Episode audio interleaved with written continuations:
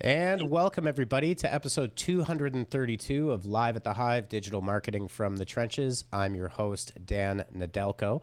Uh, today, we've got a very special guest, uh, Justin Knott from Intrepy Healthcare Marketing. Uh, Justin has got several years of uh, incredible experience in the niche of, well, I wouldn't call it a niche. If it's a niche, it's a very big niche of, of healthcare um, and experience working with uh, uh, practices and clinicians of various sizes. Justin, thanks so much for being here today. Yeah, thanks for having me, Dan.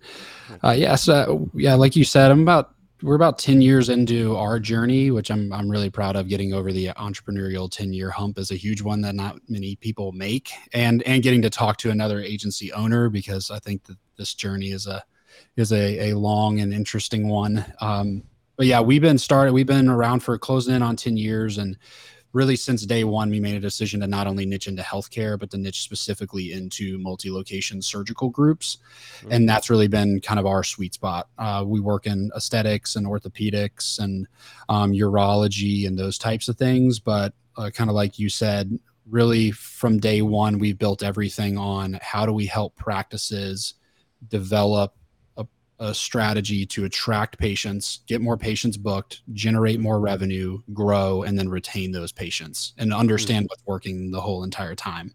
And that's really been kind of the background. My my wife had a background in healthcare. I had a background in early stage investing, and we just kind of married the two with my entrepreneurial want to and her um, laser focus inside of healthcare with all of her experience. And here we are today. That's then that's always where the magic happens, right? When yeah, it's, uh, sure. You know, to, to, to your point, talking to other agency owners and people in the in the marketing and digital marketing fields, the kind of common thread is I was doing this thing over here, I saw this opportunity, and it kind of converged into a place maybe I wasn't expecting. Um, but but here we are. Um, one of the interesting things uh, before we really dive into it is, um, and we were just talking about this before the show. It's amazing to me how many um, I mean, if you're a doctor, uh, you've gone through uh, a graduate degree, medical school, your, your, internship, and all of these things. And through all of those years, an incredibly highly skilled, knowledgeable people, but not a single thing is taught about running a business, uh, technically being an entrepreneur, if you're uh, in that in that field, uh, marketing or administration. It's it, it's I guess it's a non-obvious thing, but you kind of think it might it should be. Yeah, 100%. I think med school definitely needs a facelift and an update both in getting them because again it's obviously a little bit different between the canada and the us market mm-hmm. but both there's a huge financial gain of being a physician um, obviously it's capped a little bit more in canada like we were talking about but the us what's ironic about it is you're edu- you're giving almost no education from an educational or from an entrepreneurial standpoint and then you're giving them more money than anybody else makes in the entire united states. And they're like good luck go start a business. Yeah and yeah. That, that's something that and i think there's a lot of physicians out there and that's why physician burnout work life balance entrepreneurial mindset there's such a focus on that in terms of people trying to give back from a colleague standpoint. But yeah it's it's definitely a broken system that needs to be fixed. So physicians have more of a fighting chance to build a really successful business early on without as many wounds in the process. And and not necessarily have to go the journey of becoming like a minority partner or a, health, a hospital system employee and either living that lifestyle or kind of working their way up over 15 or 20 years kind of like the legal system mm-hmm. Mm-hmm. Um, so you know, one of the things, um, just talking about the bigger picture, because you know, when we talk, it's kind of let's talk about marketing strategies for medical mm-hmm. professionals. Um, do you ever run into this, and and maybe you don't because you're dealing with with uh, you know firms and practices of a certain size, um, but at you know there's one side that you could, if you were going to be Socratic and, and, and kind of question it and say, look, everybody needs healthcare, right? where no, nobody is going to go through their life without health care. So, what is the point of, of, of marketing more aggressively? Do you ever run into that? Or is this something that, uh, because of your niche and the size that, that you're at, it's already uh, kind of accepted and known? There's there's definitely been, I, I think, obviously taking everything else out aside, I think COVID was a, a good thing in terms of reshifting the thought process behind digital marketing and, and the way that you connect with consumers and patients uh, mm-hmm. across the board. I think everybody realized when they everybody was locked down and shut off from the world and shut off from their patients and had to close their doors.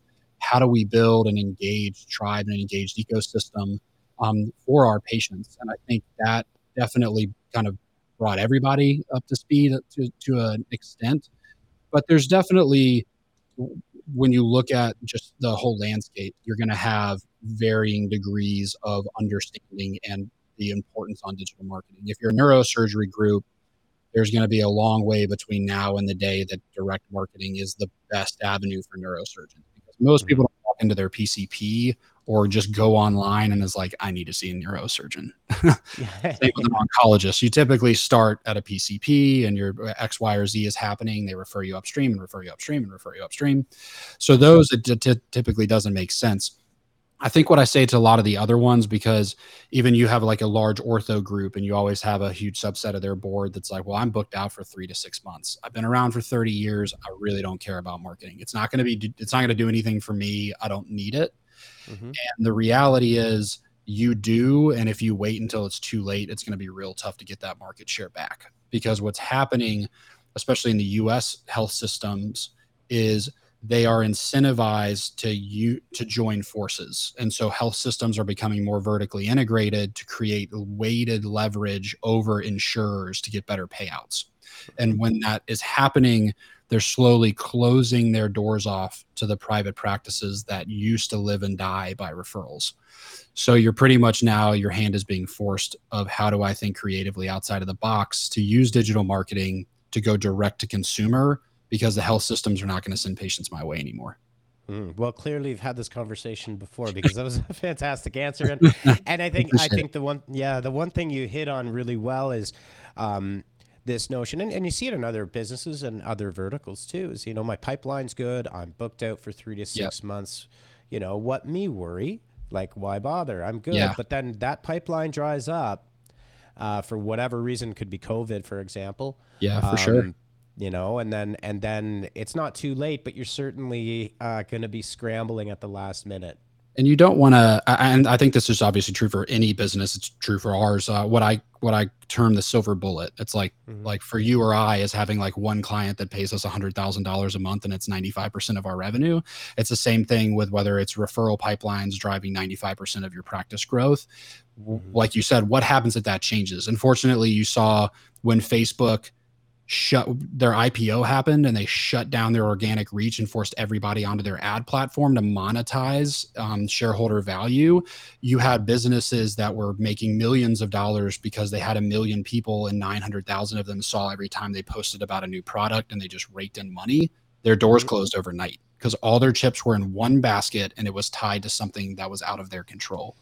And so thinking forward is how do I start to introduce, even if it's not necessary today, things that put me more in the driver's seat long term when a health there's a health system system that's constantly changing and evolving.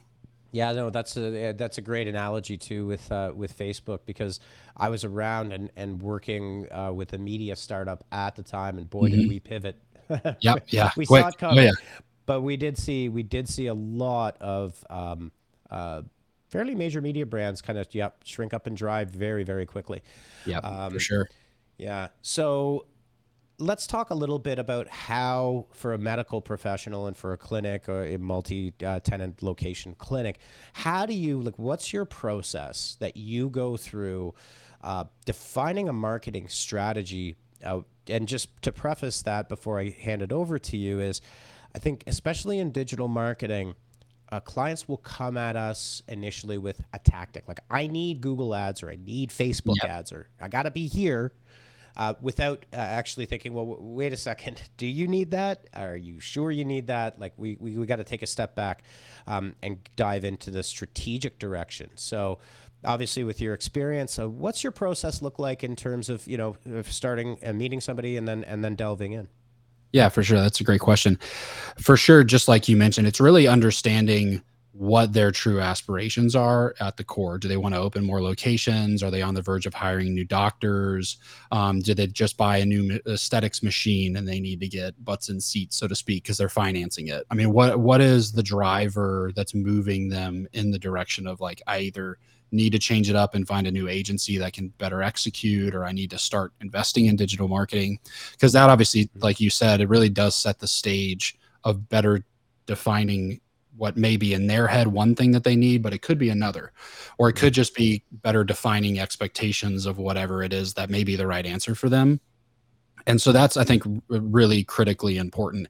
And I think it's also under it's important to again to level set for them the differences between all the things that they ultimately do need to be doing, but may not either A be there yet, or they can bootstrap to get there, or defining what is paid ads really used for and why is it really good and what is the timeline to success there why mm. should you still not take your eye off the prize of SEO long term from from a true ROI standpoint but having them understand you're planting seeds today that bear fruit way down the road tomorrow so to speak or in varying timelines so i think it's really helping them understand there are five or six kind of major components that make up a really good practice marketing strategy that does spur growth but it it's it usually is a phased in process that happens over time and and you need to have reasonable expectations of what the outcomes of those things are as you implement them. And i think that's a really important to to define because we've been burned over the years not by a lack of performance, by a misalignment of expectations and understanding.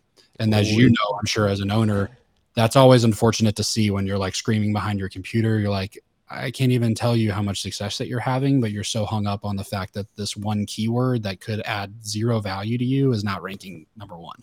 It's like you guys are totally missing it.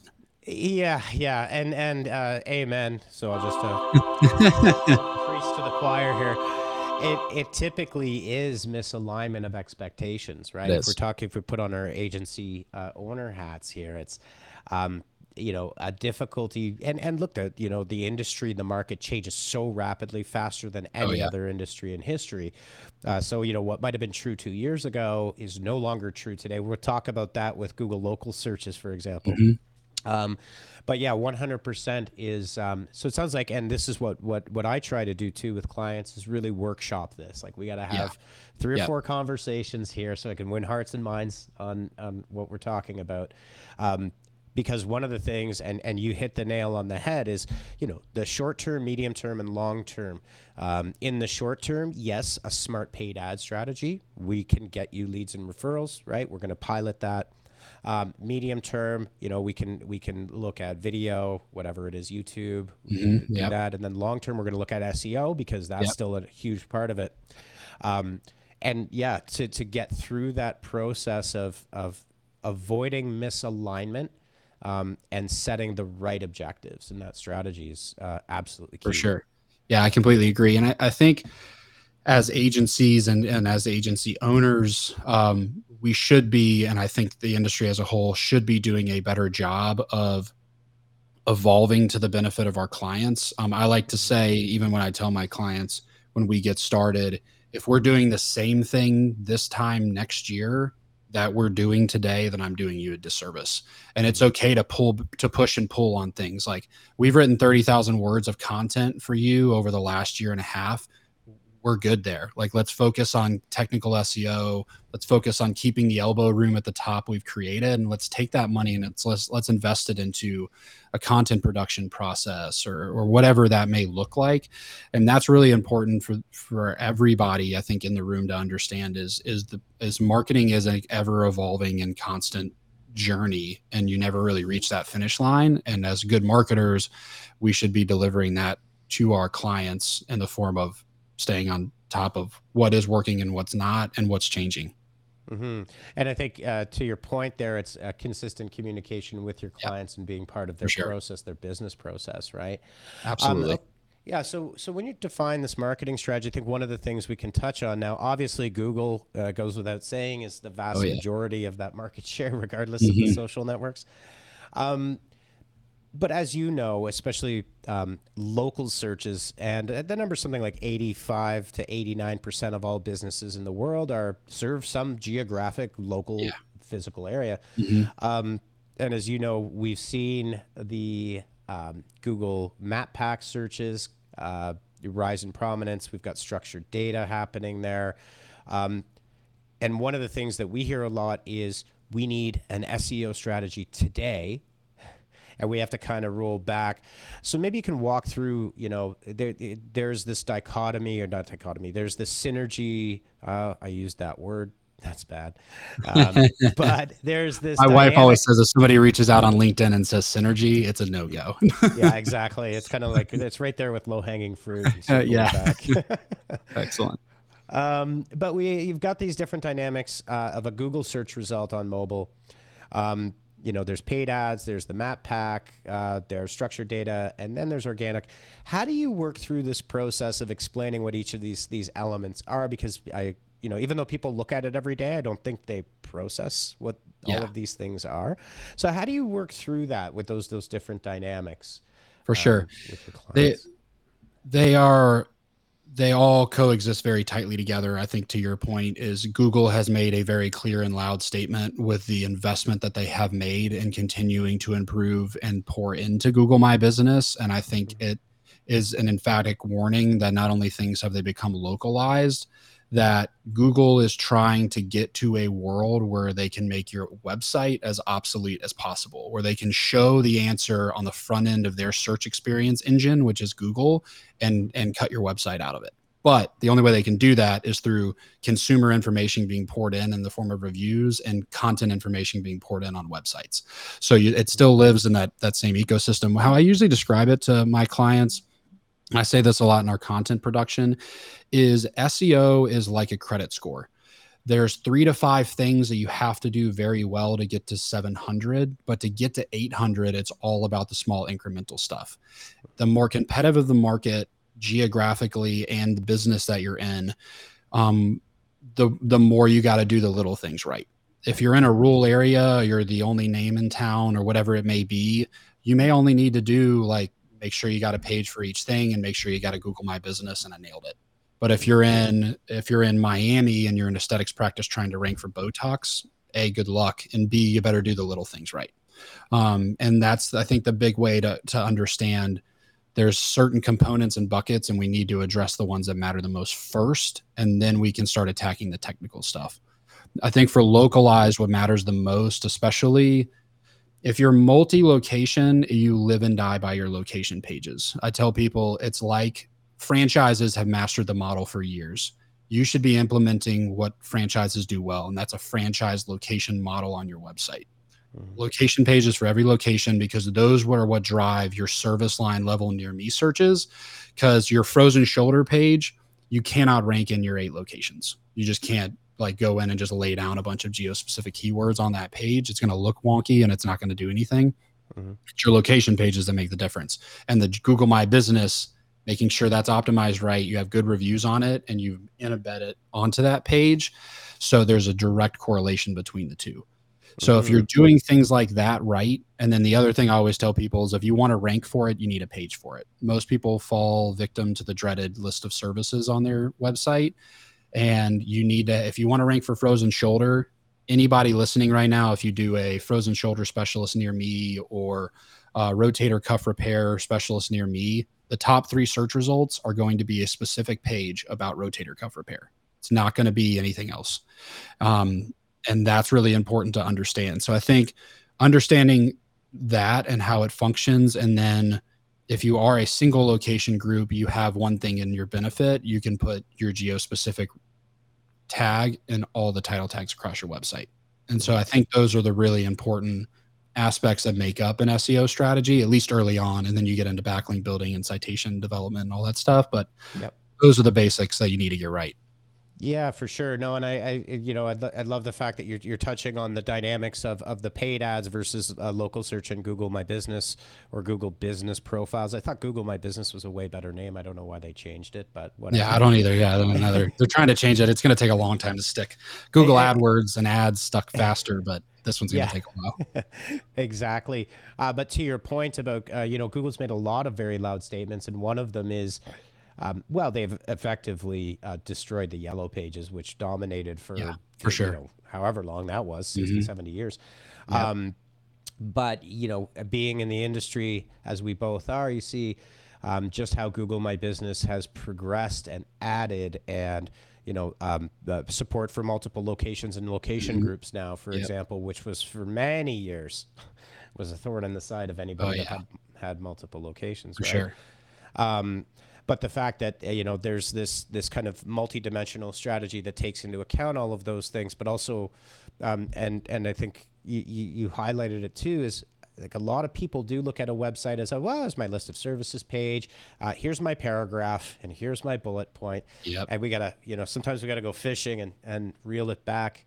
Um, to, to really dig into you know what makes it unique can we turn this into an informational resource or corner, cornerstone Mm-hmm. sure. Um, etc. Um, so, having said that, um, we did talk a little bit earlier. You touched on it, just about personas, and I think you know you, you you made a great analogy. If you're in a small town and you're the one doctor, hey, you know it's uh, much simpler. But using the Miami example, um, and your uh, Botox or whatever it might be, do you work with your clients on on developing their personas because i think that's a weakness that many businesses don't go through um, they don't go through that process um, and you've probably heard this uh, you know who's your customer well 18 to 65 year old Yep. males okay that's, everybody That's what they all everybody. say for sure. Yeah. yeah we we do we force their hand a little bit that is an exercise that uh, we for the most part require if we're launching paid ads most importantly because mm-hmm. obviously that it can, it's a little bit looser but you it, it's so critical to get the paid ads positioning right. And it really is a trickle down effect. Once you define those patient personas everything else falls in line.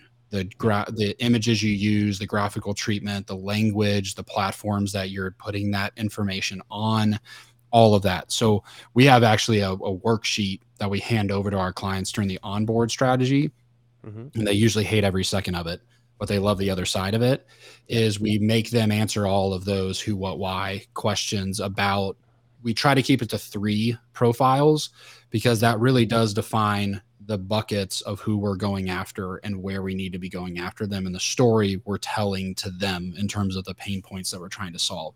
So yeah most i'd say it's been I can count on one hand the number that have had that already defined so it's a really important exercise for them because I think it makes them start really thinking through the whole process too of like, well, I want to do more of what I really love to do from a surgery standpoint. This is the type of patient we need to go after. Exactly. Yeah. And then one of the things that I find, you know, it's it's funny, you know, in the world of digital marketing, and I, I just happen to come from an engineering background. There's this like there's this desire for marketers to be like, okay, we're gonna lead score. Um, I'm gonna do behavioral psychographics on this and Yeah. that and the other thing. And and you know, you could dial it back and just say, hey, if you have a really, really specific persona. Um, and uh, we uh, we do work in the in the healthcare space here in Canada. Like I said, typically in the counseling areas. Um, but one of the things that we've we've really found is that the the tighter the just like you do with uh, Intrepy, the tighter the niche and the more specific it is. I mean, you are segmenting, understanding Oh, your yeah. audience before they're Yeah. even in the door. Right. Yeah, 100%. Yeah, I, I couldn't agree more. And again, it all comes down to landing page treatment, the story you're telling. Because, like in the mental health space, like if you're going after adolescent psychology, you're the decision maker is the mom, it's not the kid. So you can go speak to the kid, but you need to make the mom feel good about the decision that she's making. And her journey is different from a priority standpoint than her kids.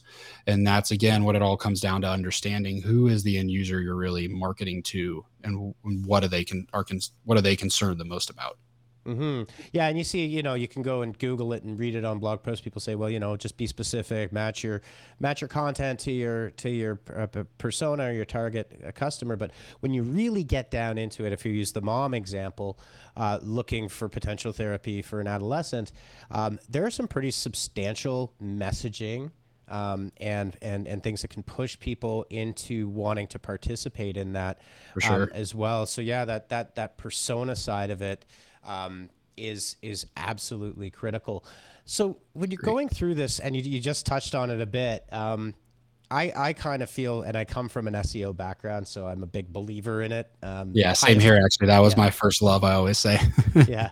And and you know my one little analogy without you know sucking the oxygen out of the room is you know, people say well you've got to optimize for Google and like Google's a pipe like that's how I always say it's just it's just a conduit like fundamentally there's a human being sitting on the other end searching and they have fears motivations and when they're searching they typically are strongly motivated um, and so SEO is the best long-term investment that you can make, especially when it comes to things like question-based searches and tail of search, very specific things. oh yeah. Yeah, and and so maybe talk a little bit about uh, specifically. You did touch on it. Um, your SEO strategy from a high level and how you would execute in in that healthcare space, because I think it's the healthcare space is, is it has similarities, but there's certainly something very unique about your your niche. Yeah, for sure. I'd say this probably applies to 98% big and small of the practices that that we vet and do assessments on uh, when I have conversation with them. From a strategy standpoint. And that's what I always tell people is honestly what we're doing is not rocket science. We're not reinventing the wheel and there's no magic fairy dust. Um, and if you are sprinkling any type of magic fairy dust, you're probably black hatting it and it's not going to be sustainable.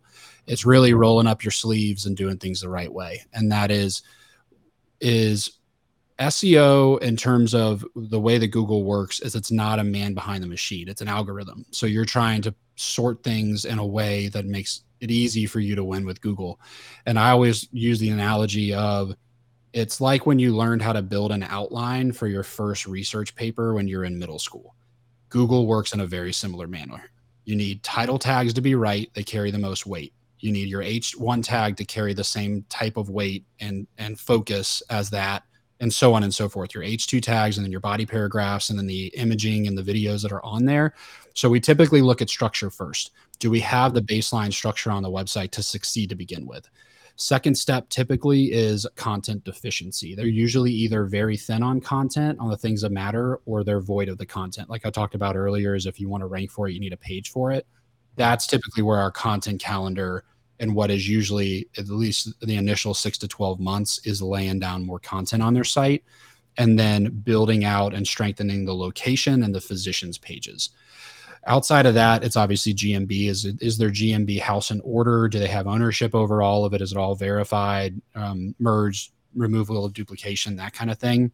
Mhm. and the physician pages are oftentimes completely missed and usually when you do an audit you'll see physicians are pulling in a bulk majority of organic search it's not hard to rank for dr smith like dr smith is dr smith and you have a page on your website you own dr smith so to speak Yeah. but where we miss the opportunity is it's not about ranking for Dr. Smith. It's about ranking for um, the fact that they're a dermatologist in Atlanta, Georgia. And that's a Mhm. huge opportunity. That, so we sit down with a client and break down what they would prefer to be known as in their geographical space as the go to specialist on, and then start building out their physician profiles to match that.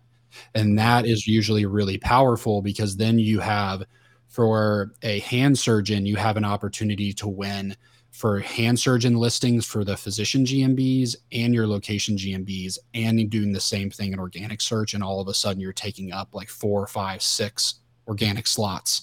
And so that's usually what our process looks like. And it's pretty uniform across the board. Is is the structure right? Do we have the content? And are the and are, are the location pages set up to win? Yeah, no, that's that's great advice. I think one of the things that's really great about your strategy is it really follows the evolution of Google, which you know, Google eight, five years ago, even to today, is not the Google. Um, No, it's You know that you know it's a constantly in a state of flux, and uh, I think one of the things that I try to explain, and, and you've done it in a in a really um, uh, functional way, is you know Google's intelligent. It it uh, it, it is, is. Uh, it is an a, a, a, it it can it create connections, right? It it understands semantics. So your point about pulling out the specialties that that doctor uh, would want and then creating that content around that, Google can draw those connections and start oh, to yeah. rank you for those other terms, right? Um, just one question. You're talking a lot about content creation for the medical space. Um, obviously, like several um, industries, it's highly regulated. Mm-hmm. How do you balance something like oncology, which uh, I don't, you know, I know what I know, but uh, and you have content creators on your team. Yep how do you work through what would be compliance, accuracy, and accuracy from the doctor's perspective? Um, I think one of the things uh, too that maybe you can touch on is how do you not um, just absorb that doctor's time because they're they're practicing as well. For sure, maybe two part question on that. Yeah, it's it, it is for sure a tricky balance. Uh, I've I've learned over the years to try to take the approval process as much out of their hands as possible as they'll let us. I totally understand. Um, a the content still needs to resonate at an 11 or 12th grade reading level, so we're not writing for peer reviewed journals and, and academia level. So it's having them understand that, like who this content is serving, and we obviously want accuracy behind it. So it's a little bit kind of balancing between what the client expectation is and then what we want to have happen mm-hmm. and meeting in the middle on that. So I'd say probably 80 to 90% of our clients is a eyes on it approval process. Like you got like a five to seven day window, get your eyes on it or forever hold your peace, so to speak. Obviously, if they notice something on the website, we'll go on and change it. But that way they do have their eyes on it as it comes across their table. But that was the hard part is if you get the physicians too involved in the content approval process, you're destined to fail from the get go I mm-hmm. again, I can count on my hands the number of physicians that have actually stood by what they said. Like, oh, I'll read it, I'll approve it really quick, and it'll get on down the road. It's like yeah. the lowest level priority that they have on their plate day in and day out.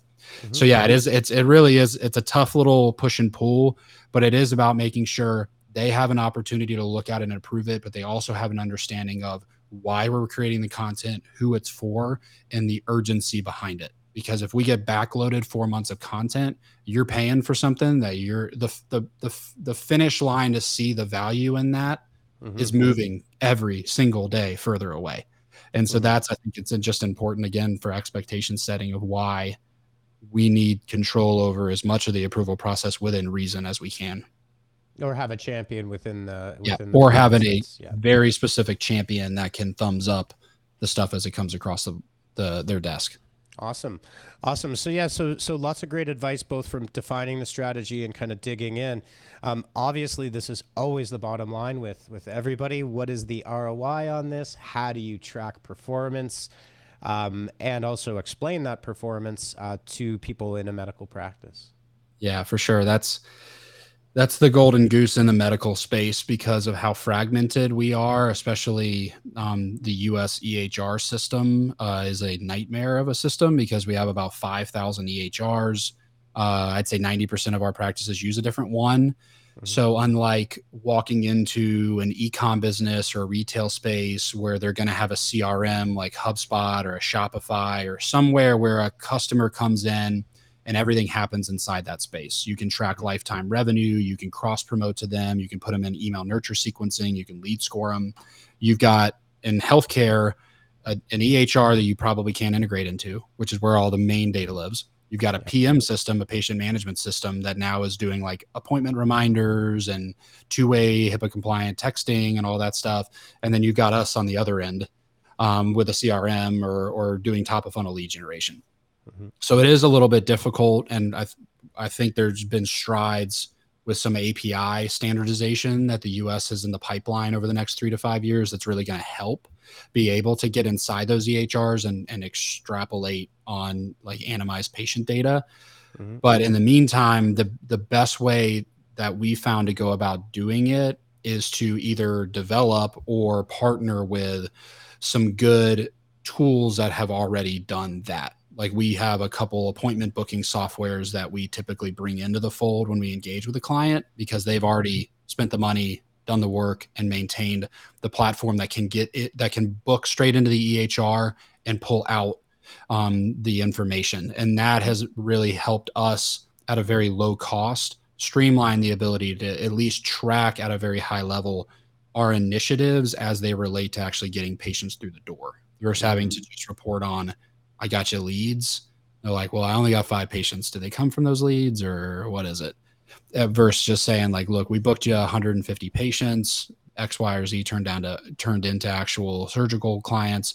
But yeah, there's definitely it's tough for sure, and it still is tough to to kind of answer that uniformly across the board is nearly impossible still uh, at, le- at, least for us i find how i would be interested in in what your thoughts are on it yeah well you know uh, we're very similar here in canada in terms of uh, practices have um, for as many different practices as there are they have some different system internally that's tracking yeah. their patient stuff mm-hmm. that we can't we can't touch we're not even actually allowed you know access to it so that's a challenge um, one of the things um, that we've done is, you know, obviously always looking for an API integration, always looking for, sure. for that unified data so we can turn around and say, we're looking at the dashboard. You booked 79 new clients last month.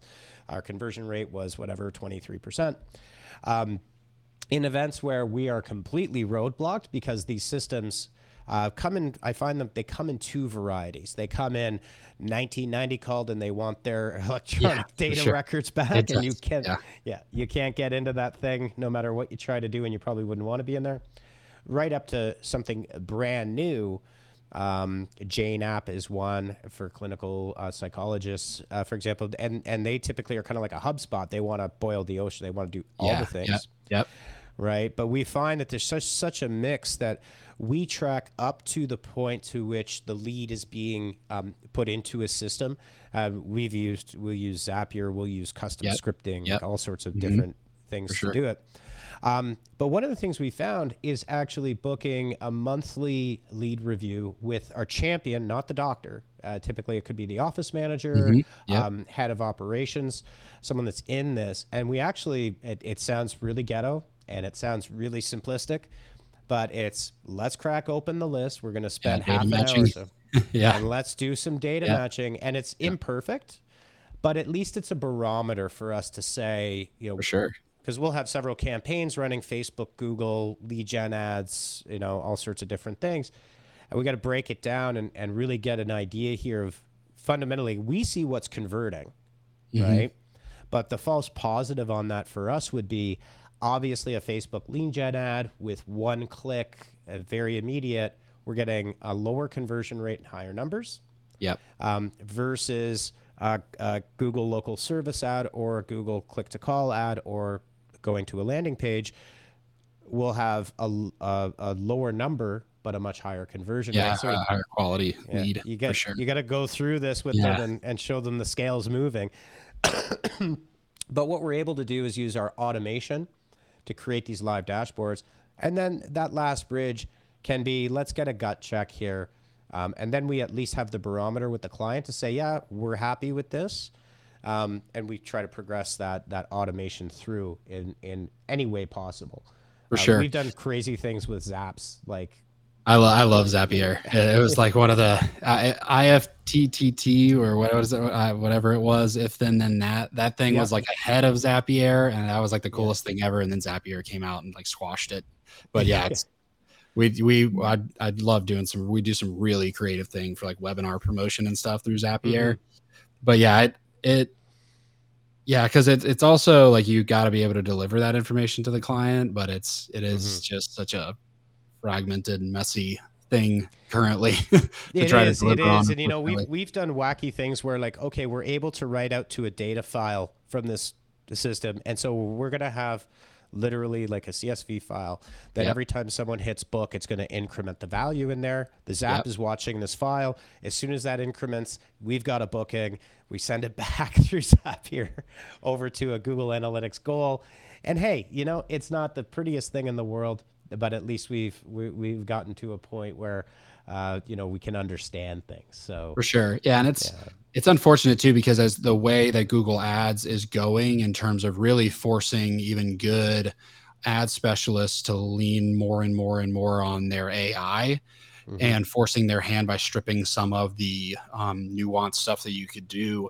They're also doing a good job of of, of data matching in the pursuit of audience selection Mhm. but it's lost in healthcare because most of the time you can't extract any type of data that could be of use to upload in there and there's so many benefits to doing it but you can't do it yet so i, I do Yeah. think what's going on with this FHIR api unification over the next three to five years will be a huge step forward in the us market Mhm. but we still have a long way to go in terms of technology lag in, in the healthcare space for sure Yeah, and it's the same thing in, in what Google would consider uh, your money, your life, right? Yeah.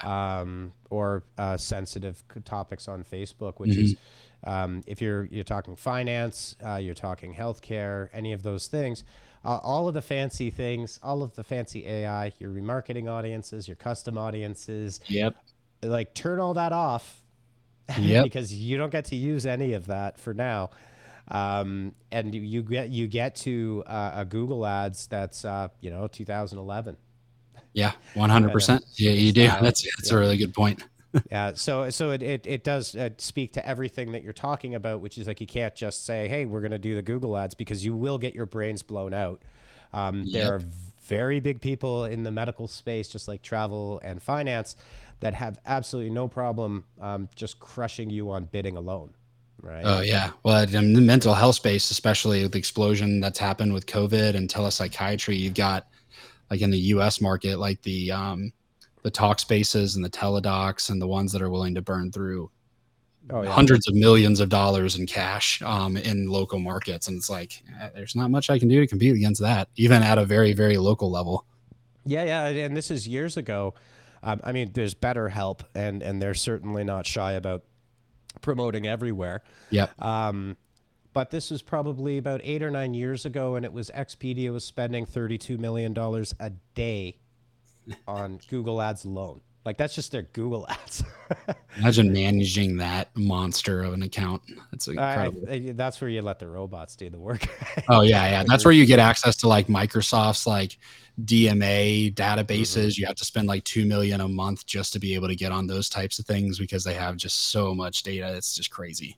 Hmm And and and actually, literally, a, a, a friends at Google talking about this a little bit. Obviously, what they're allowed to talk about, but that's when Google sends a team over, Yeah. yeah, directly for sure. to Expedia to work with them.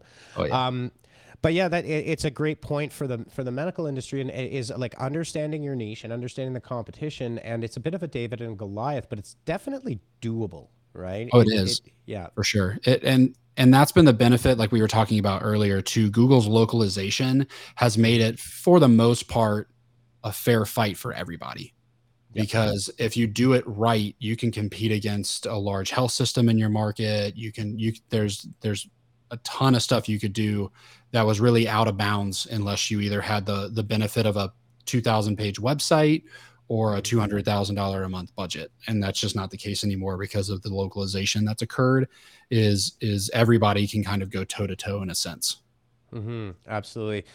All right. Well, Justin, thanks so much for joining us. Uh, Thank you. We're we're a couple minutes over time, but you've uh, shared a ton of experience. So maybe just let everybody know um, how they can get a hold of you if uh, someone's watching this and and they're they're in that niche of of healthcare uh, with multiple locations. How can they get a hold of you and uh, and and learn more? Yeah, absolutely. So our agency is Intrepy, I N T R E P Y, Intrepy Healthcare Marketing. So that's Intrepy, I N T R E P Y dot com. Come on, we have a free practice assessment. So you can actually book some time on my calendar to do a 20 minute, no obligation conversation with me about where I, I literally do actually look at your website and stuff and tell you where I see opportunities.